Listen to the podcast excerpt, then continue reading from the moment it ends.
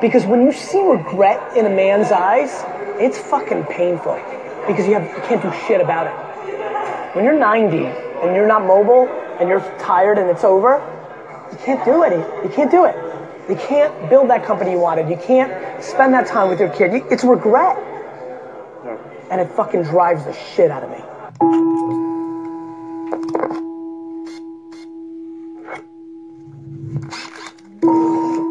So, look, I think failure has to be quantified. If you fail that you never can get up from it again, you know, that's not a good failure. I think I think failure and adversity are the two things I think about. For me, as an entrepreneur, and very entrepreneurial, and always in my own stuff, all the failures along the way, even going back to like the baseball card show when I was thirteen and I paid four hundred dollars for a table and nobody showed up to that baseball card show. That was a learning lesson.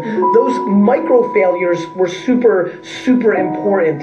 I think, you know, it depends on your stomach, right? Like if you if you really fail, like go out of business, I think people take one of two ways, right? They're like just finished and they're never able to get off the mat and they go in a different direction. So to me, I think quantifying the failure is important to me. They gotta change, you gotta evolve. Like Madonna did it right. She reinvented herself fourteen times. That's why she had a long career. You know, like you've gotta reinvent yourself. You know, so I, let's talk about sports. When you're the best athlete and you're like the guy and you're like one of the top fifteen players, Draymond Green, he's my buddy. Draymond really worked on his game every offseason. You know, Uh, Ricky Rubio, the flashy point guard from uh, Minnesota, if he developed his outside shot, he would have been a much bigger player.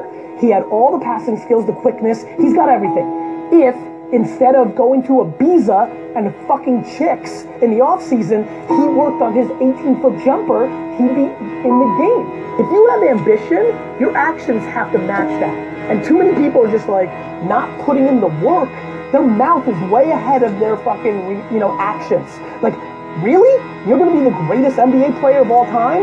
Why? Because you think you got a little handle on the weekends? You need to shoot fifteen thousand free throws before school every day. What did you do from Friday five p.m.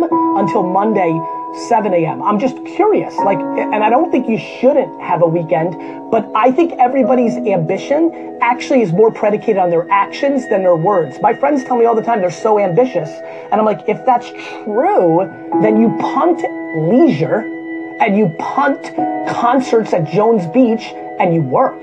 I realize what's going on here. One life. I realize that I'm living like this is our only at bat, and most of you aren't. People fucking walking around here like they're coming back. People fucking walking around here like they're coming back. You're not coming back. Well, listen, I don't want to impose my beliefs on others. Maybe you believe you come back. I believe you come back, you come back as a tree, or a flower pot, or D-Rock sneakers. And that blows compared to being a human. And so I'm acting that way. I'm acting that way.